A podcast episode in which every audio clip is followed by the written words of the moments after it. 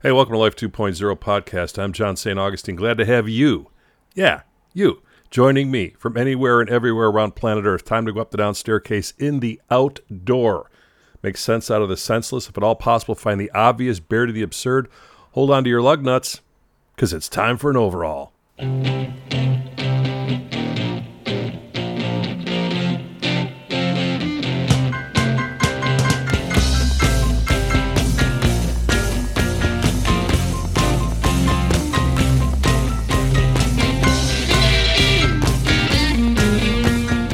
Welcome, welcome, welcome. Glad to have you back one more time here on this Saturday morning offering. Uh, I don't know when you're listening to it. A lot of people listen the very same day that I put this out, so it's a Saturday thing for them as well. But because of the way technology is, these things live on forever. So this has got to be coming up on, so it's just past year five, I should say, for this particular iteration of the work that I do behind a microphone. And um, five years. So, first and foremost, to all of you who have been subscribers on and off, mostly the ones that are still on, uh, since I started this little experiment in audio expertise and expression, thank you so much. Uh, I got to tell you, you know, this is um, it's a tough business. You know, radio itself is a very tough business because there's only so many slots, there's only so many outlets, and really, I've learned over the years whether you're good or not really doesn't matter. It's not like playing baseball, right? Like you don't just get a contract in baseball, and if you suck, eventually you're gone uh, after a period of time. In radio, you could suck for years as long as enough people are listening, and suck being, you know, uh, obviously a subjective thing. Because uh, there's people I'm like, who is listening to this? But that's me. And on the inside of the business, I think to myself, there's probably five people I know that are in my chair. And I'll tell you why I'm a little bit worked up uh, around this. But again, thanks to the uh, to the subscribers who've been with me all this time and the ones that have come on board and those of you who are listening that have subscribed in the past and are still listening today, thanks so much. It it just heartens me uh, that there's value in what I'm doing. The getting up really early, which is what I do every day anyway, but especially on Saturday morning to try and pass along something that has value in a sea of information uh, is is meaningful to me. So thanks for doing that, and I really deeply appreciate it. This past Thursday, I had the opportunity to sit in live on radio in Chicago, which I have not done for at least three, if not four years. So getting in this microphone situation here that I have on Saturday mornings, total control here. It's not live. I've got to call it what it is. It's it's live to tape, as we would say, and there's not even any tape left. So it's live to digital. And so I'll have done this show. You'll hear the best version of it. I got to clean up some things here and there and add a couple opens and closes and stuff. But for the most part, you know, I'm working with a serious net underneath me because it's all uh, produced. Live radio is not that way. And even though I have done, I, I could stop counting. You know, what's the point? Thousands of shows over the years since I first got behind a microphone in August of 1997. Uh, it is um, something you have to work at. It's like going to the gym. But on the other hand, it's also like riding a bike. So even though I have not been live for a few years, it never leaves me. And they had the opportunity, as I mentioned this past week, to sit on WCPT. Now, Matt Cummings is a guy that I worked with at Oprah Radio back in the day, and uh, call him Sparky because he's one of these, I mean, technically adept guys. And I learned a lot about him the other day. I've known the man 15 years, and I realized through our conversation that he is far more of a technical guy, uh, but far more, I should say, of a production guy than a technical guy. He learned the tech stuff because he's got the aptitude for it but he came out of production and being a producer and an executive producer for sports talk radio. So the guy, you know, obviously knows what he's doing. I have a lot of respect for Matt. Uh, and so when he called or sent an email to be more specific, I said, absolutely, I'm in. Trying to figure out when I did it last. Might have been the election cycle in 2020. There was a long overnight, sl- you know, they needed somebody to sit in. I'm like, I'll do it. You know, I mean, I'm not beyond doing any of these things at this point. And while I make no bones about the fact that, in my opinion, politics is, you know, for the most part, just you know, mouth candy at this point. There's no real change comes out of talking about it. It is a huge swath of uh, the radio business, and I have turned down numerous opportunities disguised as liabilities, in my opinion, to talk about politics on either side of the of the aisle. I've had people think I'm the most conservative uh, host they've ever heard And then I have people listen to the exact same things I've said and think I'm the most liberal host, which means I'm kind of in the middle where most people live. But the middle is not where the money's at. So if I'd have gone totally left, which I probably could pull off if I faked it long enough, uh, I could have made a pretty good living over there. If I've gone totally right, which I could fake it and pull it off, I'd make a really, really good living over there. But I don't know that I'd sleep well. And it's one thing to eat well, but it's another thing to sleep well. So sleeping well to me at this point in my life has been like the thing I fall back on. Can I live with myself if I just bullshit enough to get a paycheck? No, I can't. And that's on me. But uh, I know a lot of people in the radio business that basically make it up. There's some sort of kind of a, a you know a personality they have to put on in order to be that person on the radio, and then when they get off, they're 180 in the opposite direction. I just don't have that gear, so I have to just be true to myself, as they say, and sometimes that has worked really, really well for me. I think the best. Uh, connection I had back in the day was with Oprah Radio because it was really right down the middle of trying to find out why people do what they do, learning about your own behavior, trying to improve upon that, and not waste time while you're alive. I mean, those things are vitally more important to me than how you friggin' vote. And and when I listen to talk radio, especially driving in last Thursday, listening to some of the people on the air, uh, it is a sport to get out and argue about politics. It doesn't change a thing. Doesn't change anybody's mind. Doesn't change the course of the country. It's just meat mouthing, as we used to call it back in the service. But that's where the cash is. I'm actually going to be sitting in next Thursday as well. And I was telling my producer, Alex, who looks just like Johnny Depp, it was kind of creepy, actually, but in a good way. I'm thinking, how did they get fricking Johnny Depp to be a producer at a Chicago radio station? Uh, but he's a great kid. And we went back and forth on that a little bit. And I told him, I said, well, maybe next time I sit in, and there will be a next time, that I'll just open the phones for a half hour and argue with people. Because that's what everybody wants to hear. Let's argue and see who's right. This tug of war, this arm wrestling back and forth. Doesn't change a thing. It's it, it literally is tug of war. And I always tell people, you know who really wins the tug of war? I mean, if you want to be right, then you just keep pulling. But if you want to just be happy, you just let go of the friggin' rope. And, or don't even pick it up. There's no point in it. And as I get towards the point, and I am already at that point, I should say, where I have more yesterdays than tomorrows, I just don't have time to do the tug of war thing. I just it just makes absolutely zero sense to me. When you go through enough shit in life, you start thinking, do I really want to argue with people I don't know over stuff I can't control? No, I don't. But there are people that love doing that stuff, and I just it's just really difficult for me. But that's not to say that I couldn't hold my own in that position. So I think I might just do that. Say, look, it's it's the argument clinic. If you're a fan of Monty Python like I am, they're one of the great bits of all time is the argument clinic, where a guy pays to go in and argue with somebody else. It was a very cool, uh, I think, metaphor for a lot of what goes on in the world. So we'll see if I do that next week. But it was great to sit in. I forgot how fast three hours go. Now it's not three straight hours, obviously, because you got commercial breaks and news at the top and the bottom of the hour. And it goes quick. And I had some great guests on. Uh, Candace Jordan, whose podcast that I produced for her, she was on talking about all things Chicago centric and how she came from Little Dupont, Illinois, to become one of the most widely read uh, columnists in Chicago. She's now at Crain's Chicago Business, which is a huge uh, feather in her cap. I talked with uh, a guy that I cannot wait to see on September 30th, uh, Blazin' Bill Stipik, aka the Penguin, who I served with back at the Coast Guard Air Station Chicago in the 80s. And Bill is now an advocate for veterans as it pertains to dealing with the VA.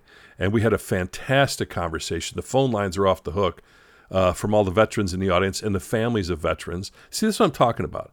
If I would have spent that half hour with Bill just beating up on Trump or beating up on Biden, everybody would call and we just argue. But that 30 minutes with Bill, people were calling and saying, Here's my experience with the VA. One guy called in and he went on to praise the VA, how the last three years of his dad's life, they were there for every single need. You don't ever hear that in the news. And my own experiences with the VA are similar. You know, I mean, I don't have a lot to do over there because I do the best I can to keep the machine going in a good direction. But all my experiences with the VA have been fantastic. When do you hear about the Veterans Administration? When shit hits the fan. That's what the news is. The news is a constant stream of shit hitting the fan and splaying out to the world, going, oh my God, look at another horrible things happen. It is the worst of human behavior on display until we get to the very last story goes, here's your hero person of the day. We're going to leave you with two minutes of feeling good. What if it was the opposite? What if it was 28 minutes of really good things being shown and then two minutes at the end of, oh, by the way, this shit hit the fan? I wonder how different we would feel. Hmm. So Bill was on. We had that conversation. And then I, I am fascinated by cicadas. Now, I know a lot of you probably aren't bug people, but I had to find out what the deal is with these little beasties. Matter of fact, I have two cicada carcasses not four feet away from me. And I'll tell you why I do that. Frickin' frack, I named them. They were in perfect shape because when they die, they just kind of dry out. So four or five years ago, the cicadas were doing their thing like they do every summer here in Chicago. It gets so loud at night, it's like this is ju- it's like a symphony to me. A lot of people would rather not deal with that, but for t- to me, it's like these are bugs that have been on the earth for 400 million years. Let them do their thing. They're a great food source. I mean, that basically all they are is a food source. They live underground for 13 to 17 years. They come out, they go flying around. They're looking to have the sex. They sing to each other. They have the sex and then they die. And if they're lucky, or I should say, if something's lucky to eat them before they have the sex and die, then they're this incredible protein source. I had this guy on from the Peggy Notebaert uh, Nature Museum here in Chicago. We talked about cicadas. I just find this stuff fascinating. I never want to get to a point where I don't find a bug not fascinating to me. You know, we're not the only creatures on the planet. We just act like it most of the time, which rolled me right into Earth Matters with Bill Kurtis, which I've played on this podcast at times. And I will probably continue to do so for the foreseeable future because a lot of what Bill and I worked on back in the early, you know, like 2013, 14, 15, we were just a little bit ahead of our time at that point running these Earth Matters things. And so I was interspersing the Earth Matters throughout my three hour shift at WCPT. And we had a guy calling and going, these, these things, you know, change the way I think about the planet. So here's another friggin' example of we could have argued about is global warming real or not? Is climate change human induced or not? You could argue with this and it changes nothing. But we ran those spots, 300 of them for three years, and people listened to them and they changed their habits. There were people who changed their buying habits because I ran the one about the polyethylene beads in, in uh, Lake Michigan and Lake Erie, actually the Great Lakes. And years ago, the story broke in the Tribune, a little tiny story I, I found uh, about polyethylene beads being found in Lake Erie and fish eating them. Polyethylene beads at the time were used in facial scrubs manufactured polyethylene, little tiny beads. They're clear little beads. And these beads, once you washed your face, would work their way through the water system and, you know, through all the, the, the various routes that uh, it takes to get out of the water. But they were so small that we get through the filters and end up in bajillions of the, and they're still there out in the Great Lakes. They don't belong there. Fish aren't supposed to be eating polyethylene because who then eats the fish? Exactly. So I read this. I created an Earth Matters with Bill Kurtis about the polyethylene beads. Matter of fact, let's just listen to it real quick before I continue. Earth Matters was among the very first to sound the alarm when it came to microbeads in the water supply, and now the ripple effect has begun. In April, I reported that polyethylene beads used in facial scrubs were being found in alarming numbers in the Great Lakes. The beads are used as an exfoliant of sorts, but they don't dissolve and fish are prone to think they are a food source. Not long after that broadcast, I was approached at an event by a woman who told me that episode of Earth Matters changed her buying habits when it came to facial scrubs. Now comes word from the governor of Illinois that it will be the first state in the union to ban plastic microbeads in personal care products, putting the health of the Great Lakes above the wealth of industry the ripple effect of information can lead to environmental transformation. I'm Bill Kurtis, and Earth Matters. Yes, he is, and yes, it does. So it didn't stop there, though. What, what we didn't get to, because by this time uh, the, the series had run its course, one of the last things that President Obama did before he left office was sign a national ban on polyethylene beads. So it started out as a story in a newspaper we aired it, I don't know, 50, 80, 100 times over a certain period of time. People heard it. The first connection was actually uh, uh, somebody from downstate, a state representative, reached out to me and said, I heard this thing with Bill Kurtis. What's the deal? I told him about it. And that was the last I thought of it. And then it eventually ended up on the governor's desk. And then from there, it went all the way up to Washington, D.C. Now, look, there were other people that sounded the alarm, obviously. Whoever wrote that first Tribune article, we're beholding to them for doing that because I would not have seen it at that point. But look what happens. That's the exact ripple effect. Somebody finds out about it, they report on it, and then it goes from there. And if you're, it could have ended there. It didn't. And we did our part. And that was the whole idea is to do what you can where you are with what you have. I made the point after I aired that last week here in Chicago that the ozone layer well, let me just run this one because this will illustrate it even more. So you're getting two Earth matters back to back. We live in a biosphere, a self contained system that keeps us safe from the sun through the veil of the ozone layer. Over the past few decades, a hole in that protective layer has been opening and closing at different times, and the result of this activity could be devastating. How did the hole get there?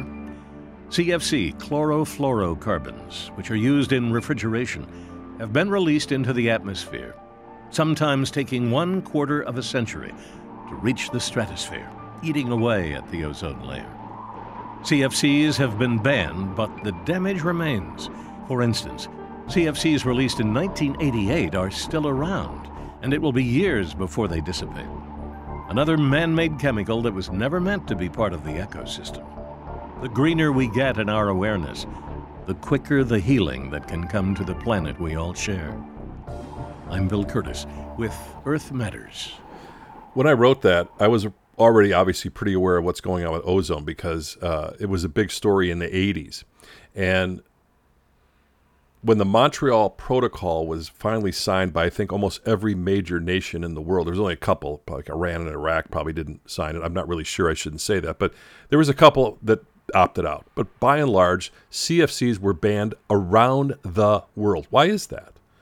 Because they exactly what I wrote and what exactly what Bill said. These these chemicals were never meant to be in our atmosphere. They're not supposed to be. They're man-made toxic chemicals. They were made as a refrigerant. And so air conditioners, refrigerators, you name it, anything with refrigerant for decades, CFCs, chlorofluorocarbons, try to say that early in the morning without coffee twice.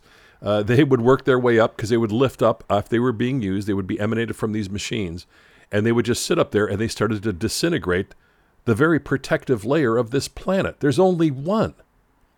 And so once that was discovered, uh, it went back and forth in a course, and, and eventually it said, This is what's happening.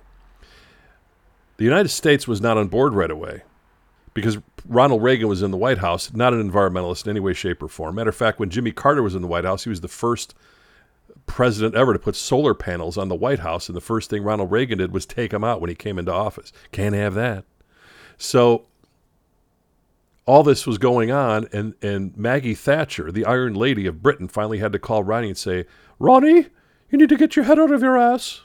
That's probably not how she sounded, but it sounds like that to me in my head early on a Saturday morning. And the reason she was able to approach him is because Ronald Reagan had gone through a couple bouts of skin cancer. And skin cancers were the number one thing that were going to be on the rise as the ozone depleted because more of the sun's rays were getting through. And this is, again, a ripple effect in the wrong direction. You got chemicals that don't belong there. And look, and I'm sure when they created these, no one ever thought, well, if we use these, they're going to eventually disintegrate the ozone layer. Of course not.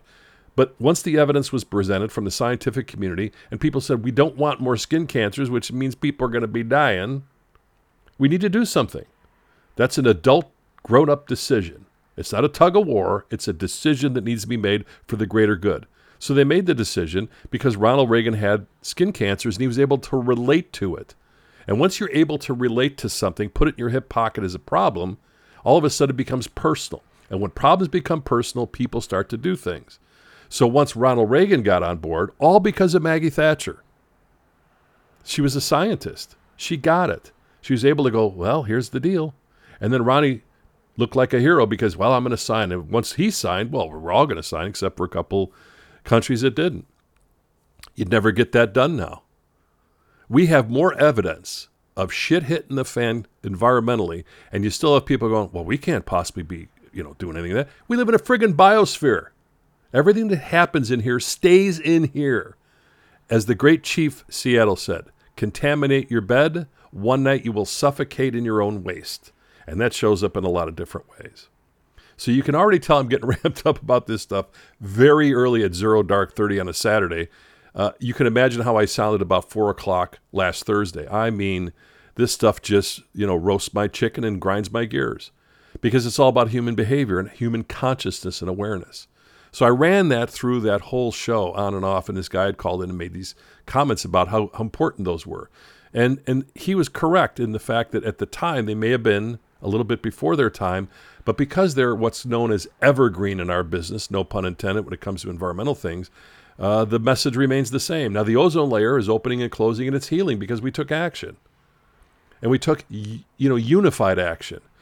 Again, uh, shit's hit the fan now, and and and uh, we'll pay the price. Of, and people are already paying the price.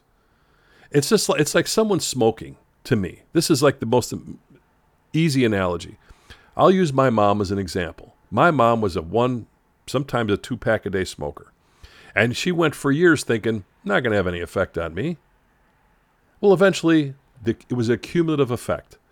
And anybody who runs into lung cancer or any cancer related to smoking, when they put a whole friggin' warning label on the side, warning, this stuff causes cancer. No, it doesn't. Light them up. It eventually caught up to her. I don't see any difference in that and saying, here's a warning label. Look, we can't keep doing this shit to the planet because the planet will rebound, we'll pay the price. And we already are. And it's just going to increase. So it's interesting when I see people going, oh my God, these floods have never happened before. Or it's only once in 150 years. Or why is it getting so hot? Ah, uh, hello? Anybody home? Apparently not. So the few always do the work for the many. And what I mean by that is doing these Earth Matters and bringing them back to the radio again, and I'll be doing it again next Thursday for sure, is is my way of at least plugging the hole where I, I'm at. I say that all the time. It is one of the tenets that Teddy Roosevelt, uh, my guy there from 100 and plus years ago, he would say, do what you can where you are with what you have. Be focused on that. Jane Goodall told me in a couple of interviews and conversations on and off the air that her ver- biggest concern is not what's happening in the environment. Her biggest concern is that nothing's happening inside of us and that apathy's taking over. So we sit back and watch all this shit on the news and go, what can I do about that? Well, you can't do anything about that, but you can do about something where you're at. I don't know what it is. For me and Bill, it's doing these Earth Matters spots and still airing them. And still, even this morning, I didn't plan on this rant about the environment. It's just where it's at for me. It's like drilling down, and here it is. This is what I can do. What can you do? Simple thing like just don't use bottled water. Forget it. All they do is go and let 7% of, of plastic bottles get recycled. 7%. 93% they're laid on the streets, they're in the oceans, they're in the landfill. You really need bottled water? When I was a kid, bottled water meant you cleaned out a Coke bottle and you filled it up from the tap. I'm still here. Most of the people I know drinking it there's no warning label on it going, you cannot drink tap water. It's safer than it's ever been in the history of humanity. And we still got to go to the store and get cases of it, which just keeps, you know, more crude oil being pumped to make these bottles. It's a ripple effect one way or the other. Wow, now I'm tired. hang on, I need a little cup of coffee here. This brings me to the last few minutes of the show. Uh, Jimmy Buffett passed away, sadly, on uh, September 1st. Surrounded by family, friends, music, his dogs, and I'm sure the sounds of the ocean. And a huge Buffett fan. Not as much for his music, which was really, really good. I really, really enjoyed it. I'm going to drop the needle on my favorite song here in a minute. But because of what I was just talking about prior to this, his stance on ocean uh, stewardship was second to none. And this is a guy who readily admits that he really wasn't a great singer, really he's not a great guitar player, he was a fantastic entrepreneur. I mean, $500 million empire the guy built out of basically two songs. And all his parrot heads that would go to the concerts. And he just wanted to feel alive. And his main tenet was we are connected inextricably to the ocean. It's what, what we're drawn to because it's so much a part of us. 75% of the water in my body is salt water, not unlike the planet. So Jimmy Buffett a troubadour, for the water, in my opinion. Just uh, incredible human being when it came to that. So much what he gave of his time, energy, and resources for ocean health is second to none. And his loss will be felt in a big, big way. And I started reading about his life a little bit. You know, I mean, this is a guy who had 50 years in the music business. 50 years. He had one number one hit. Of course, you all know it's Margaritaville, 1977. That's it.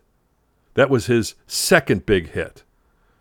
Not his first, like a lot of people think, wow, that's, of course, that's the song he's probably most known for. But with 50 years in the business, you have really basically one, maybe two hits. That is a very rare thing. But he was a, a concert machine. And he basically represented the saltwater lifestyle. Loved the guy. And he didn't just talk about it, he lived it. And I think that's the thing that runs through a lot of his songs is you got to live in the moment. You got to live it the best way you can until you're not here. And I have such respect for his place in music and as I said most especially you know for the work he did on behalf of uh, ocean stewardship and those type of things. So, one of his best quotes to me and and I'm sure you know, in his his mind and heart and spirit that this has hopefully come uh, forward for him in his time of, of passing. If there's a heaven for me, I'm sure it has a beach attached. Jimmy Buffett was 76 years young, and uh, I want to leave you with this song. This is my favorite song, and in some way, shape, or form, it's a little fitting because it talks about Labor Day, which is coming up on Monday. So uh, that's enough of my ranting. Boy, I don't know why I got got major goosebumps. Thanks, Jimmy. Oof. Huh. Interesting. Um, Labor Day coming up on Monday. Enjoy it. Be safe. Uh, we're getting ready to go into the uh, the last quarter of the year and um, all that that brings. So enjoy the weather. It's going to be hot here in Chicago, and if you get a chance, go dip your toes in the water somewhere in remembrance of Jimmy Buffett. Until next time, be well. Safe travels. Keep the faith.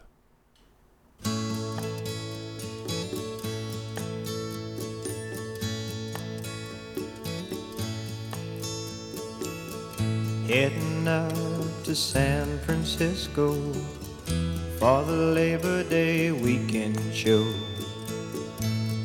I got my hush puppies on. I guess I never was meant for glitter rock and roll. And honey, I didn't know that I'd be missing you so. Come Monday, it'll be alright. Come Monday, I'll be holding you tight. I spent four lonely days in a brown LA haze, and I just want you back by my side. Yes, it's been quite a summer. Rent a cars and westbound trains. And now you're off on vacation. Something tried to explain. And darling, it's I you so. That's the reason I just let you go. Come Monday, it'll be alright. Come Monday, I'll be holding you tight. I spent four lonely days in a brown LA haze, and I just want you back by my side. Can't help it, honey. You're that much a part of me now. Remember that night in Montana when we said there'd be no room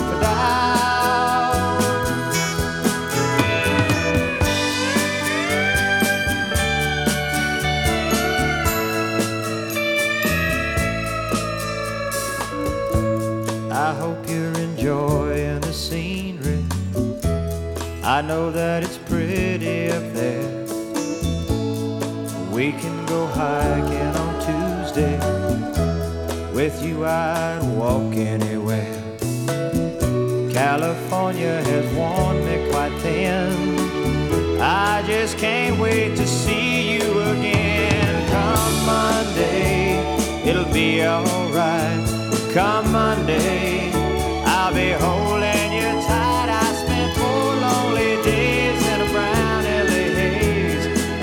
just want you back by